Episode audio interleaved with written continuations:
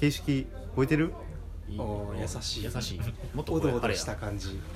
今から今からの感じビビってる感が伝わっていい感じ生まれたての小鹿がプルプルしてるよ。あーああいうイメージ。漏れてる？漏れてる？漏れてる？あざす。はい。今日はあれですねラジオの忘年会であちょっといろんな人に来てもらっててで、まあ、ラジラジオをちょっと撮ろうかっていう話で、えっと、僕ユージですね。大工やってるユージと、まあ、土井さんと、えっと、ゲストで、えっと、福永君ですね、はいこれ。名前出していいですか？え？名前全然らしいような。まあまあまあ一回出てるし。何回か出てるんで。で、えっと、靴職人の八幡さん。にちょっと。来ていただいてちょっと。道具っていうか、まあ、僕の話ですね主に。皆さんでと、手伝って広げてもらおうかなっていう感じで。お願いします。お願いします。します。まあなんか今日はその道具っていうテーマで話そうとしてるんですけど、うん。でそれを話す理由としては前結構前の回そうですね。前の回ですね。ほんまに。で、まあ、僕とユージで、まあ、ユージが中堅職人をこう、うん。変えていきたいみたいな職人業界変えていきたいっていうことを思ってて、うん。それどうしようかねみたいな話をうん。1回2時間ぐらいうん。話した回があって、はい。でそこでやったことは、まあ、あくまでやりたいことの整理みたいなことをしたんですけど、その次のステップとしてじゃあ具体的に何をやっていくのかっていう時に、今キーワードとして道具っていうテーマがありえるんじゃないかなって話をしていて、でちょっとそれについて話したいんですが、はい。ちょっとその前の段階としてうん。その整理整理。してから結構時間がもう結構2ヶ月ぐらい空いてるやんなそうですね。あれ撮ったん多分そんな前か。まだ長袖ぐらいやったんで。な10月。確かに。10月そうでぐらい。思い出し方あ そんぐらいやった思い出し方なんか素敵やな。まだ長袖の頃みたいな。10月でしたね超悩んでましたもんね。超悩んでたんだ土井さんっつって言って。そう。そうです。なんかそれ実際あの後レスポンスそうレスポンスか会みたいなことをちょっと一話取りたいなと思ってます。そうですねあの回で、なまあ、自分が散らばってたものを縦にまとめる作業をちょっと土井さんに手伝ってほしいっていうので、えー、と自分がその中堅職人さんに対して、えー、とどういうふうにこれからの、えー職人像じゃないですけど僕らの大工職人っていうところの職業って何なんやろっていうところ。っていう部分で、えー、とまとめてもらったんですけどそれを中中堅職人さん、まあ、僕らの同世代とか2個上の人らにそういう自分がまとめたやつっていうのを見せた時に、まあまずやっぱりなんかおもろいこと新しいことやってんなぐらいの目線で、うん。まあ、見られがちで、まあ、ちょっとい一旦時扱いみたいなのされるわけで、うん。いやちゃうやんって自分らと一緒の領域におってこその俺は疑問感じててここやばいやんやうん考えとかなっていう感じであ説明はしてでなんとなく分かってきてで自分が今そのさその前の回で散らかってるプロジェクトとかいろいろあったりするんですよ。えー、と一条庭園とかいろいろうん。そういういろんなプロジェクトがあるのを、まあ、いかに自分がその,、ね、そのそのプロジェクトを何でやってるのかっていうのをやっぱりその自分の業界のそういう危機感とかいろいろ問題があってこそのそういうプロジェクトを取り組んでるっていう話をしたんですけどやっぱうーんと身近ではない感がどうしても。かなんかその大工さんからしたらやっぱり感じてるんかなって思っててうんまあ人事うん感がちょっとあるんでこれなんなんやろうなと思っててもっと身近なあの人たちがちゃんとこうみなんリアルに感じる身近感のものというか具体例みたいなっていうのをもっとこう引きなんていうのかな寄っていかなあかんのかなとかプロジェクトとして。うんちょっとまだ一条庭園とかそういう今のリやってるリップルとかの話とか作ったものとか、うん。それこそ読稿文庫で作ったブックシェルフとかもまだちょっと距離があるというか遠いというか自分が説明してもなんかどういうふうに結びつい自分らのその業界のそういう問題に対してどういうふうに結びついていってるのかっていうのがいまいちこうピンとこなくてもっとダイレクトになんていうのえーっと突きつけれるテーマみたいなのないんかなって思ってた時にちょうど土井さんにその道具ってテーマでうんなんかプロジェクトやらへんかみたいなっていうので言っそういうことかなんかそのあの整理を通してうんその後資料をまとめて有事に送ったんですけど、まあ、それを使っていろんな職人さんに説明というか、話をしてくれてたはい。みたいで,、うん。でその結果そういうふうなことでも結局こう職人さんからしたら自分とは関係ないことに見えているっていうことが分かってきたと、そうです。あとまあ今食えてるし大丈夫やろっていう多分うんまあそういう自信とかもあったりとはあるあると思うんですけど、どうしてもやっぱ一言感であでもなんかお前がやろうとしてることは分かるでっていう感じのニュアンス俺らには関係ないやろみたいなまあ自分としてはその冷たさ多少感じたりはしたんですけど。結局社会の変化に適応しなくても俺たちは食っていけるぜみたいな。そうですね。なんかそこのリアルな危機感みたいなまだ間近に感じてなくて。えじゃあユージとしてはユージとしてはそう職人たちは思ってるけどうん。でもちゃうねんでって、はい。ほんまにやばいでっていうことを感じてい。る、そうだと思います僕は。そうです。だからこそのうん。まとめられた結果であって。で今日、まあ、忘年会で今日来てくれた宮大工の子はでもうん。その中でも共感してくれた子でうん。間違いないと思うわって。でもうん。まあでも自分は結構もう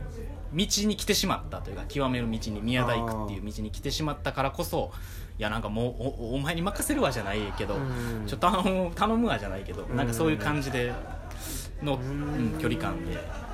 やってて、はいなんかそう聞くと2つ話があるような気がしてて、1つはそういうなんか危機感危機感に対してどう共感してもらうか、い。自分のことと思ってもらうかって話と、はもう一つはどうなんかその新しくやろうとしてることに対してこう、はい。グッて入り込んでもらえるか共感してもらえるかっていう2そうですね。つがあるのかなと思っててで道具っていう切り口はあくまでその共感というかこれからやることに対して参加してもらうための、うん。あるいは実力を従前に発揮するためのテーマみたいなうんものになるかなと思うんですけど、その今気になったのが危機感の方でなんでそんなにこう、えっと、めちゃくちゃ言い方悪いんですけどのんきな感じなのかなと思って、実際その今のはあくまで大工職人はい。とか建築に関わる職人の話うん。なんですけど八幡さんのその靴職人はいの方とかってどんな感じなんですか？そういうのって。僕正直あんまり靴職人のこうコミュニティに入ってなくてあ周りがどう思ってるかは全く分かんないはいんですけど、まあ、僕自身はやっぱり危機感はすごい感じてて、あはい別にこうなんかあのうちなんか割といろんなことをちょこちょこちょこちょこ変えながらやってきてるのでうん。それなりに今お客さんが増えたり売り上げが上がったりっていうのはしてるんですけどはい。やっぱりなんかそれだけではあかんよなともうちょっと大きな動きをしなあかんのよなっていうのはすごい感じてはいるんですよ。そのちょこちょこちょこちょこって今おっしゃってたのは、はい。ちょっとしたマイナーどんなことをしてる？えーっとまあそれこそサービスの内容を少し変えるのももちろんですしはい。店の、まあ、店構えだったりとか、はい。まあ、うちの店はこう基本的にはお客さんがこうい店の中に入ってもらうことはないんで今の時期なんかもすごい寒いんですよ。その寒さをこうどうやってこ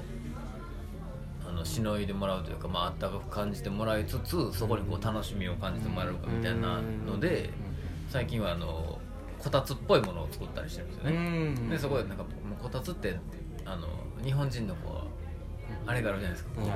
入った瞬間にこう心地よい感じがあったりして、まあ、そういうのを体感してもらうことで楽しんでもらいつつ、まあ、また今度あっこに行ったらなんか面白いことあるんちゃうかなと、う。んでそのついでに靴磨いてもらったり修理してもらったりしてもらえるみたいなのをあのしてもらえるようにちっちゃなこう改善をしていってるんですけどやっぱりその中でもすごい危機感は感じてて、まあ、だからこそサウナをやったりとかっていうのはあるんですけどその危機感っていうのは、はい。例えばどういう危機感なんですか？まあ単純に普通にずっと同じことやってたらやっぱお客さんも来なくなるでしょうし、あのお客さん側の環境の変化ってやっぱあるじゃないですか、はい。例えば引っ越しして家がどうなったとか、うん。職場が変わって来にくくなったとか、単純に履く靴着る服のステイストが変わってあんまり磨き修理に出す必要がなくなったとか、っていうことがやっぱあると思うんですよ。その中でもそんなんがあってもやっぱりでもあの店はたまには行っときたいなみたいな、うん。っていうのがあるようにしとかないと、やっぱり新規のお客さんも来てはくれるんですけどそれだけでは不安もあるしこっちとしてもやっぱり常常連さんが来てくれる方が楽しさもあるんですよね、やっぱそういう人をこう来てくれるにしたいっていうのもあって、そういう人がこき来たいと思わなくなるっていうことにはすごく危機感というかあの気をつけたいなというのはうん。すごくありまなんかそういう危機感をすはい。でその矢田さんがやってる会社？はい。で何人か職人さんがいらっしゃるんですよ。うちは2人あ二人。はい。のその矢田さん以外の方も同じようなことを？あもう僕よりあまあ、もう一人がまあうちのボスなんですけど、はい。ボスはもう特にそんなの考えてて。なるほど。やっぱお客さんがなかなか来なくなって久々に来た人が、例えばちょっと職場が遠くなって来にくくなったんやこの辺みたいな。でもさ、はい。ちょうど来たからあのそのついでに寄ってみたっていう人がいうんるってなると僕はやっぱ嬉しいなと思うんですけどうちのボスなんかはあそれはもう悪いことしたなって言うんですよ。まあ結局その間にやっぱりうちがこう楽しさを提供できなかったからうん。遠くなってもやっぱり来たいなと思うふうに思わせれなかったっていうことに申し訳なさを思うっていういうタイプで。なるほど。なんかそう聞くとなんでこんなにも危機感を感じているのに、逆になんか有事サイドって言っていいかな、は感じてないのかってその違いって何なんやろうっていうのが U 字サイド？気になるんですけどちょっと時間が来たので、はい。あそうですね。この番組が良ければ いいねとリツイートお願いします。また次回お会いしましょう。ありがとうございました。ありがとうございました